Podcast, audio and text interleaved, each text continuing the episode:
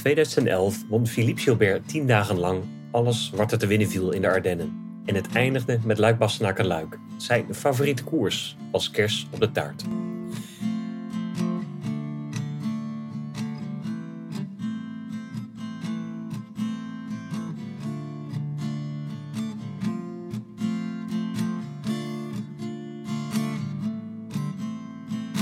Welkom bij een nieuwe aflevering van Chronieken, podcast met historische wielenverhalen van Eurosport. In deze aflevering gaan we terug naar de historische 10 dagen waarin de Waal in zijn eigen achtertuin en in het bijzijn van zijn trouwste fans onoverwinnelijk was.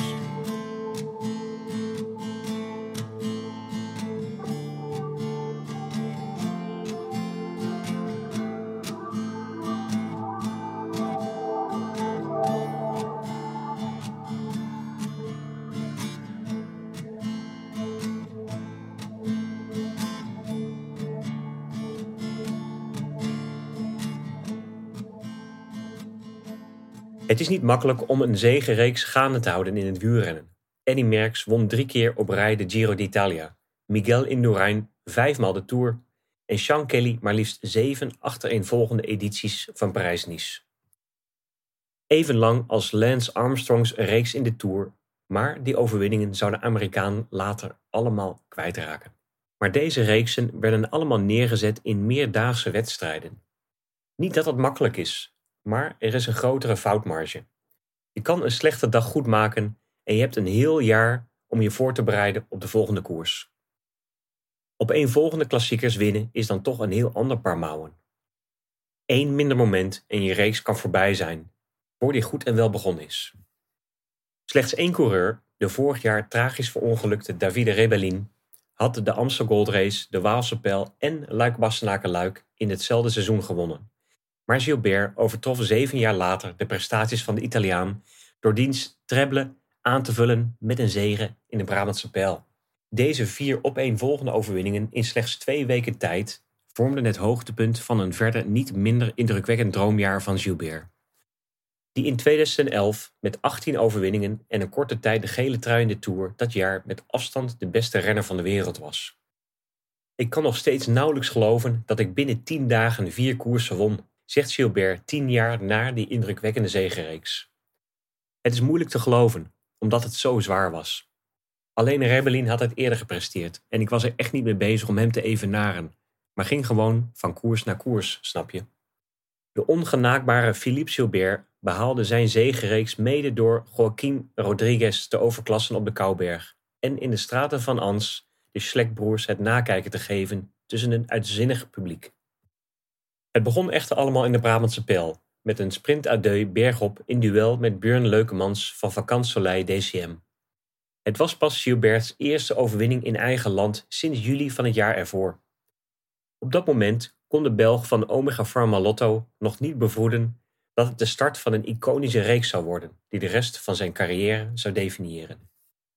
Niet dat Gilbert tot dan toe rustig aan had gedaan dat seizoen. Eerder won hij al Strade Bianche eindigde hij in de top 10 van de Ronde van Vlaanderen en stond hij op het podium na Milaan Remo.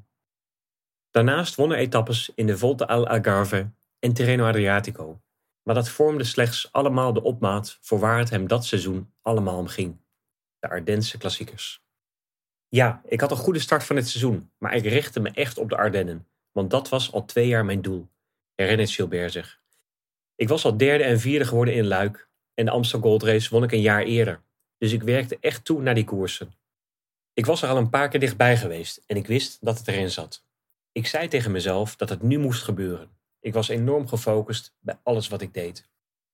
Met het nummer 1 op zijn rug gespeld als uittredend winnaar was de in bloedvorm verkerende Gilbert vanzelfsprekend de grote favoriet bij de boekmakers om deze droge en warme 51ste editie van de Amstel Gold Race te winnen.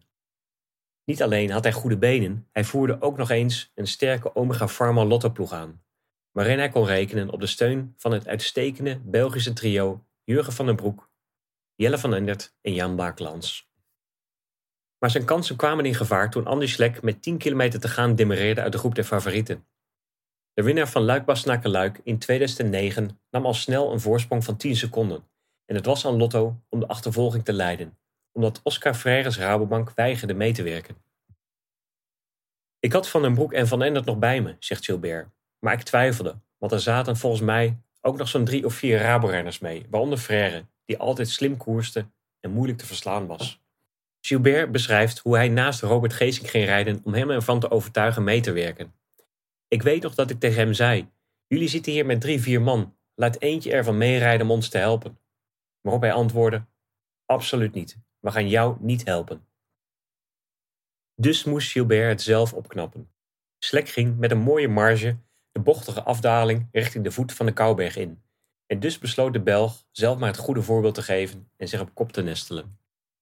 Gilbert ontkent dat hij in paniek raakte, zoals wel gesuggereerd werd, maar dat hij juist alles onder controle had. Ik kende die afdaling, die nu niet meer in het peloton wordt opgenomen, heel goed.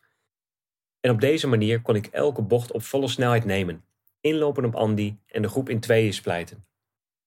Omdat Frère in het verkeerde wiel zat, moest de Rabobank er veel energie insteken om hun kopman terug vooraan te krijgen voor de Kouberg. Intussen had Gilbert van Endert nog bij zich om tempo te maken en dus bevond hij zich naar eigen zeggen in een perfecte situatie. Schlek was onder de boog van de laatste kilometer gezien en het was Rodriguez die hem als eerste passeerde. De Spanjaard werd gevolgd door Gilbert, die geen Spaan heel houdt van de tactische keuzes van de favoriet van Katusha. Rodriguez had altijd wat problemen met het tactische spel in finales, zegt hij over de man die in alle Ardense klassiekers wel eens tweede werd, zonder dat hij er ooit één won. Hij demereerde elke keer op het verkeerde moment, en zo ging het ook die dag. Hij fungeerde als een extra teamgenoot voor me en was de perfecte lead-out. Als je kijkt naar zijn koersen, dan deed hij dat vaker. De blunders van de Spanjaard, zo geeft Gilbert toe, kwamen wel vaak voort uit een gebrek aan betrouwbare teamgenoten. Daarom was hij vaak zo nerveus in die finale. Hij dacht waarschijnlijk dat hij de betere klimmer was en dus baat had bij een langere sprint. Maar de Kouberg duurt maar een paar minuten, dus het is sowieso geen lange krachtsinspanning. Gilbert hoefde maar even uit het zadel te komen om zijn rivaal te passeren. En terwijl de klim steeds vlakker werd, kon hij overeind gaan zitten, genieten van de sfeer en zijn overwinning vieren. Dat hij won in het bijzijn van zijn vrienden en familieleden gaf de Waal extra motivatie. Maar het was ook belangrijk om die eerste mijlpaal te passeren. Winnen met rug nummer 1 is altijd mooier, zegt hij. Dat betekent dat het jaar ervoor geen geluk of een foutje was. Ik won omdat ik de beste was. Eén gehad, nog twee te gaan. Drie dagen later stond Gilbert met een nagenoeg identieke lottoploeg in Charleroi aan de start van de Waalse Pijl. Zijn overwinningen in de Brabantse Pijl en de Amstel Gold Race maakten hem de grote favoriet. Maar voor hemzelf bleef Luik Bastenaken-Luik het grote doel. Met een overwinning in een monument voor ogen droeg Gilbert zijn teamgenoten op om terughoudend te koersen in Wallonië. Om zo fit als mogelijk te blijven richting La Doyenne. Ik zei: We hebben vorige week in de Amstel veel werk verricht. En als we volgende week succesvol willen zijn in Luik, dan moeten we wat krachten sparen. We kunnen niet 200 kilometer op kop gaan rijden. We wachten gewoon af hoe het gaat. Jullie rijden alsof het een trainingsrondje is en we zullen wel zien wat er gebeurt in die finale. Dat Katusha namens Rodriguez de koers wilde dragen, speelde Gilbert in de kaart, die zo uit het gedrang kon blijven. Pas op de ene laatste beklimming van de legendarische muur van Hoei schoof hij wat op en riep hij zijn teamgenoten op om het spel op de wagen te brengen. We zaten er allemaal nog, herinnert Gilbert zich. En vanaf dat moment gooiden we de koers op slot. We verhoogden het tempo zodat er niemand meer kon demereren en we met een mooie groep naar de laatste beklimming gingen. Daar konden we dan wel kijken wat er mogelijk was. Met zo'n 80 renners draaide het peloton voor de laatste keer de muur van Hoei op.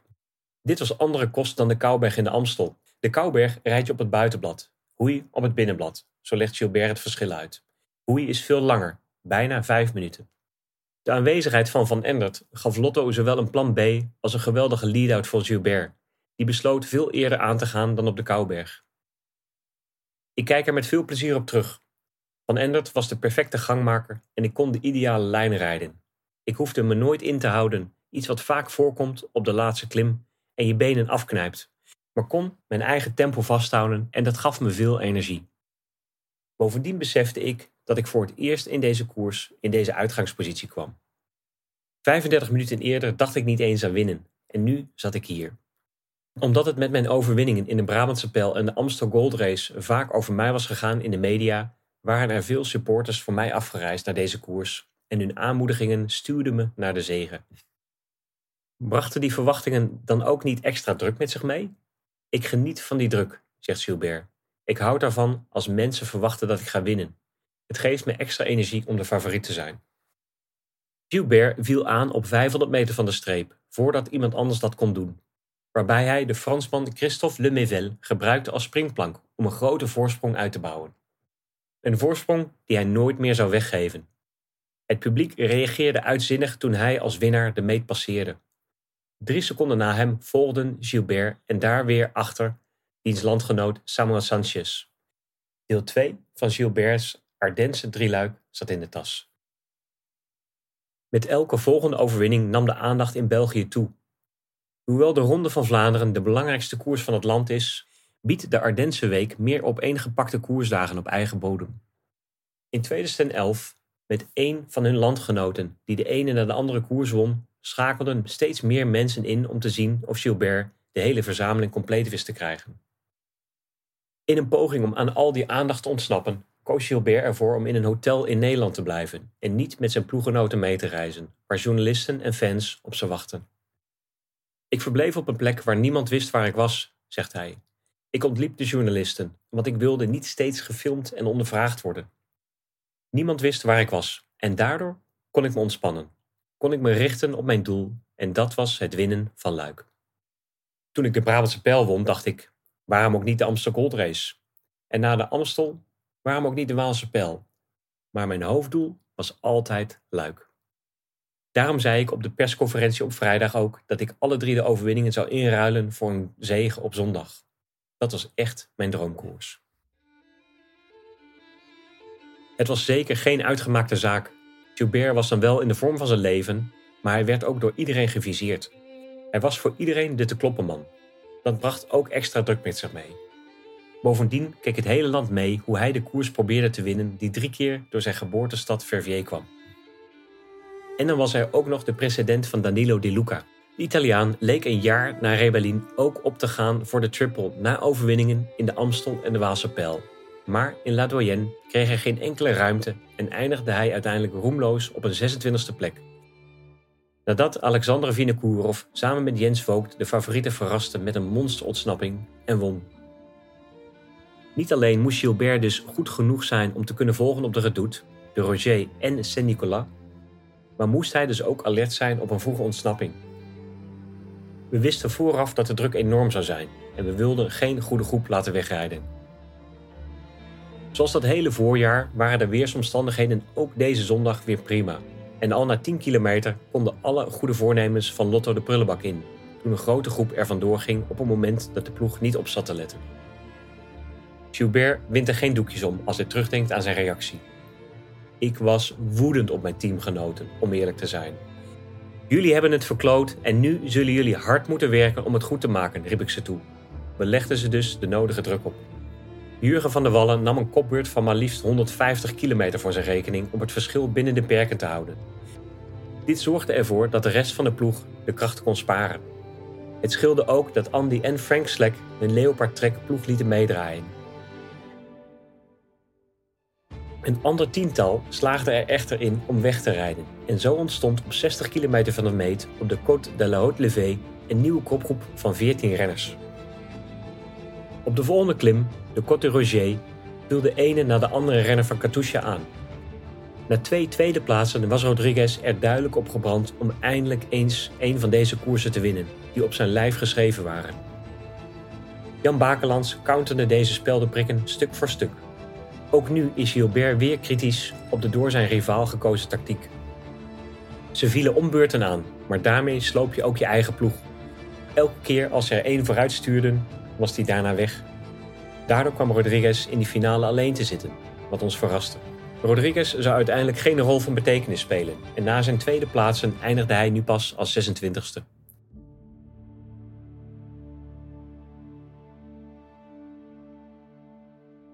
De gebroeders Slek baarden Gilbert veel meer zorgen.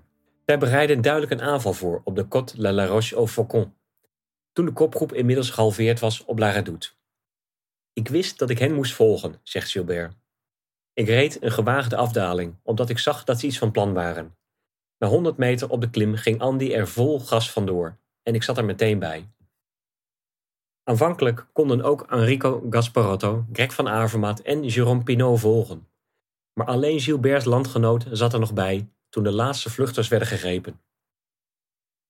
Eén voor één haalden we die jongens bij en alleen Van Avermaat bleef aanhaken, herinnert Gilbert. Het was vervelend, want hij reed niet mee.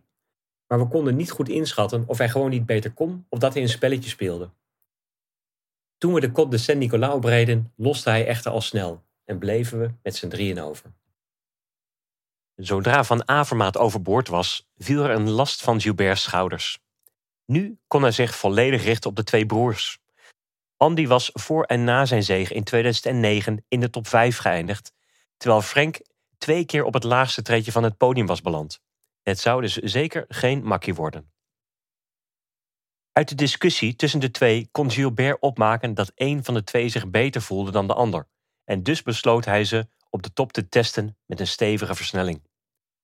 Met nog zes kilometer voor de boeg, tussen de trompetten en blote bassen van zijn fans, liet de publiekslieveling de toeschouwers eens brullen met een demarage die alleen Frank met moeite kon volgen. Ik had gelijk. Andy was inderdaad niet top. We namen een voorsprong en ik zette hem onder druk om terug te komen. Toen hij eenmaal weer aansloot, hoorde ik hem zeggen: Ik spreek geen Luxemburgs, maar het lijkt op Vlaams, dat hij zou rijden voor Frank. Dit stelde Gilbert gerust. Nu wist hij dat hij alleen nog maar met de oudere slek hoefde af te rekenen. Hij kon zich focussen op de klim naar Ans, de sprint en daar het laatste hoofdstuk toevoegen aan zijn magnum opus. Toch weet je het maar nooit, zegt hij met zijn kenmerkende bescheidenheid. Ik was echt heel nerveus. Al zag je dat op de beelden misschien niet terug. Ik was bang voor een mechanisch mankement of een ander soort pech. Ik hield bewust wat afstand tot de andere twee. Ik wilde niet in botsing komen met een van hen. Bovendien wilde ik niet dat ze me zouden insluiten. Andy reed voorop en Frank zat achter me en ik was bang dat hij me zou proberen te verrassen. Dit hield ik allemaal in de gaten. Iedereen hield zijn adem in toen Gilbert zich op het laatste rechte eind losmaakte uit de slektang en er enigszins wiebelend van de linker naar de rechterkant zijn sprint inzette. Maar uiteindelijk was het een vrij zakelijke overwinning voor de man die geschiedenis had geschreven in zijn eigen achtertuin. Na twee overwinningen in de Ronde van Lombardije had Gilbert nu zijn favoriete monument op zijn naam geschreven. Waarmee hij ook de eerste Belg was geworden die sinds de millenniumwisseling Luik-Bastenaken-Luik won en de eerste nadat Frank van den Broeke dat deed in 1999. Hij deed dat voor een uitzinnige menigte, zoals we misschien nooit meer zullen meemaken in de Ardennen.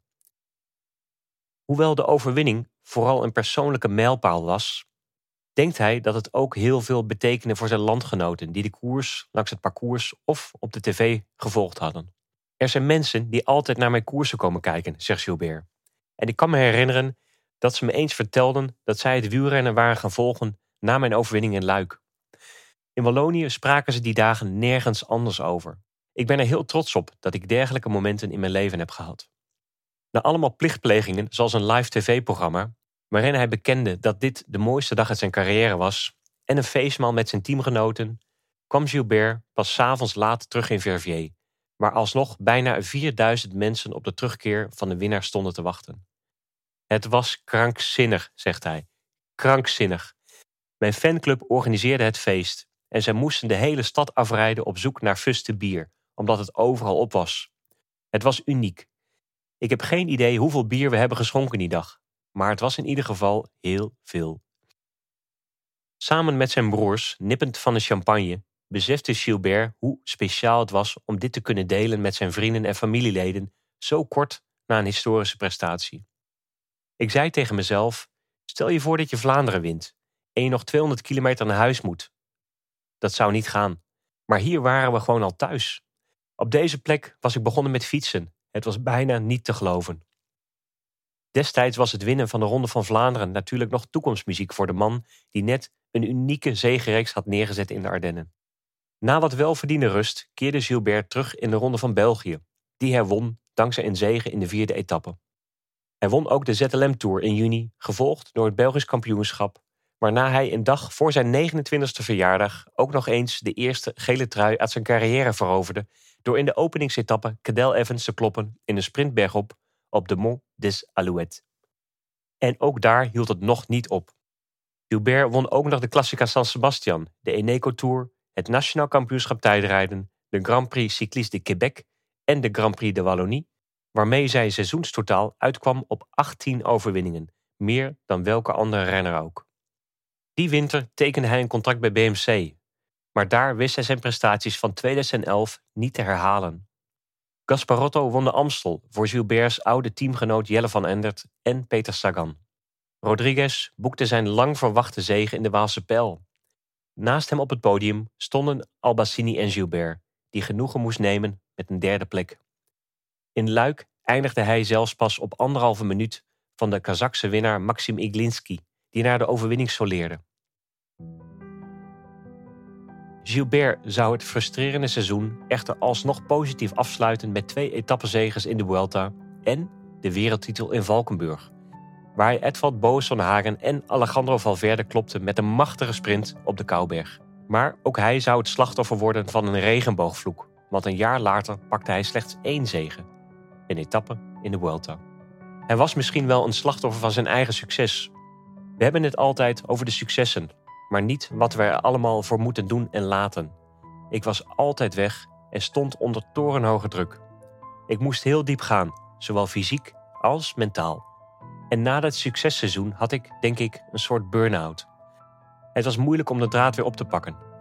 Daarnaast moest ik natuurlijk wennen aan een nieuw team, nieuwe fietsen, een nieuwe aanpak en nieuwe tactieken. Ik had een aantal maanden nodig om in een ritme te komen, maar daarna ging het prima. Soms heb ik het gevoel dat mensen denken dat ik niks gepresteerd heb in 2012. Maar ik was derde in de Waalse pijl, zat bij veel klassiekers voorin, maar er altijd net iets achter. Het was niet zo dat ik er helemaal niks van bakte en al na 20 kilometer moest lossen. Ik was alleen iets minder. Maar als je zo vaak wint, gaan de mensen dat ook van je verwachten. Je kunt alleen niet altijd winnen. Alleen Eddy Merckx kon dat. Maar daarom is er ook maar één Eddy Merckx beschikte BMC met voormalig wereldkampioen Cadel Evans, Thor Hushoft, Alessandro Ballan en toekomstig Olympisch kampioen Greg van Avermaat misschien over te veel kapiteins op het schip? Ik denk dat BMC een geweldig team had, maar we misten saamhorigheid, omdat we allemaal nieuw waren, nog nooit samen hadden gekoerst en we elkaar nog moesten leren kennen. Ik moest me aanpassen. Daarom was ik ook veel beter in het tweede deel van mijn eerste seizoen bij BMC. Gedurende Gilbert's hoogtijdagen bij Lotto maakten de concurrenten van Quickstep juist een mindere periode door. Waar Gilbert goed was voor 18 van de 29 zegens van zijn ploeg, behaalden de mannen van Patrick Lefevre slechts vijf overwinningen in 2011. Ondanks dat er toch toppers als Tom Bonen, Sylvain Chavanel, Nicky Terpstra en Zdenek Stibar onder contact stonden. Het is dus misschien enigszins ironisch dat Gilbert na zijn teleurstellende jaren in Zwitserse dienst in 2017 op 34-jarige leeftijd de overstap maakte naar Quickstep Floors. Hij voelde zich meteen thuis. Ik weet nog dat ik mijn nieuwe fiets van Specialized kreeg, een trainingsrit van drie uur maakte en het was echt fantastisch.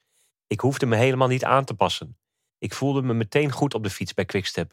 En als een renner zich goed voelt op de fiets, is dat een recept voor succes. Dus ik denk dat het te danken is aan de fietsen dat ik zo goed was bij Quickstep. Als mensen dachten dat Joubert zich alleen maar bij Lefebvre's ploeg had aangesloten om als mentor te dienen voor diens jonge talenten, dan hadden ze zich vergist. In de vijf jaar bij BMC had Gilbert slechts één overwinning meer geboekt dan in dat ene laatste seizoen bij Lotto. En hoewel de kwantiteit misschien niet omhoog ging bij Quickstep, waren de overwinningen wel van een veel grotere kwaliteit. Al binnen een paar maanden won hij de ronde en twee weken later volgde een vierde Amstelzege. Twee jaar later betaalde hij het vertrouwen van Lefebvre, die het contract van de veteraan verlengd had, terug met een zege in Parijs-Roubaix. Kwamen zijn winnende solo in de nationale driekleur in de Ronde van Vlaanderen of zijn sprintzege tegen Niels Poliet in het velodroom in de buurt van zijn eerste overwinning in Luik-Bastenaken-Luik, waarmee hij tien geweldige dagen passend afsloot? Het is onvergelijkbaar, zegt Gilbert na een diepe zucht. Ik was een heel andere renner toen ik Luik won, woog ik 69 kilo. Toen ik de ronde won, 4 kilo zwaarder. Ik had meer spiermassa, omdat ik vaker in de sportschool zat. Mijn doelen waren veranderd, maar ik was nog even gemotiveerd en ambitieus. Denkt hij na al die andere successen nog steeds terug aan die ene overwinning in Luik als de mooiste dag van zijn leven? Ja, ik denk het wel, zegt hij. Het WK was ook geweldig, maar in Luik kwam het allemaal samen na die aanloop. De verwachtingen waren enorm en iedereen steunde me. Enkele renners slaagden er sinds Gilbert in om alle drie de Ardense klassiekers op rij te winnen. Het verrast me dat het niet meer renners is gelukt, bekent Gilbert. Het verbaast me dat Valverde het nooit gedaan heeft, voegde hij daaraan toe. Al moet daarbij aangetekend worden dat de viervoudige luikwinnaar, die ook nog eens domineerde op de muur van Hoei, waar hij zelfs vijfmaal won, in 2011 een dopingschorsing uitzat. Dat scheelde enorm, geeft Gilbert toe. Hij zou een lastige klant zijn geweest. Hij is slim en zit altijd waar hij moet zitten. Het is moeilijk hem te verslaan. Ik had mazzel dat hij er dat jaar niet bij was.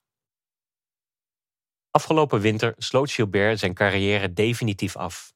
De Waal, die tegenwoordig actief is als analist bij Eurosport, won vier van de vijf monumenten. Alleen Milaan-Sanremo zou hem telkens ontglippen. Het was een koers die ik niet kon controleren. Daar kon ik aan de vooravond ervan mijn teamgenoten niet zeggen dat ik voor 90% zeker wist dat ik de volgende dag zou winnen. Dat is onmogelijk in Milaan-Sanremo.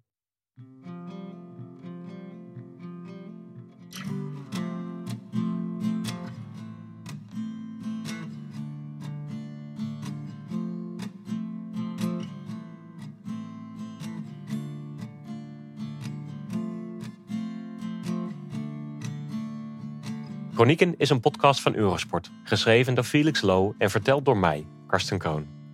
Bewerking en eindredactie zijn van Sander Grasman en productie door Fabian Collau. Meer stukjes wielenhistorie door Felix zijn te vinden op Twitter via @saddleblaze. Als je mij wilt volgen, kan dat via @karstenkroon op Twitter. Eurosport volg je via @eurosport_nl. Bovendien vind je ons op Instagram en Facebook. Alle afleveringen van Chronieken zijn ook te lezen als artikel op eurosport.nl. Dit was de zevende aflevering van het derde seizoen. Dus als je hebt genoten van deze etappe uit de wielergeschiedenis, meld je dan aan, vertel het door en beoordeel ons bij jouw podcastaanbieder. Tot de volgende keer als we afreizen naar het naoorlogse Italië en de rivaliteit tussen Coppi en Bartali.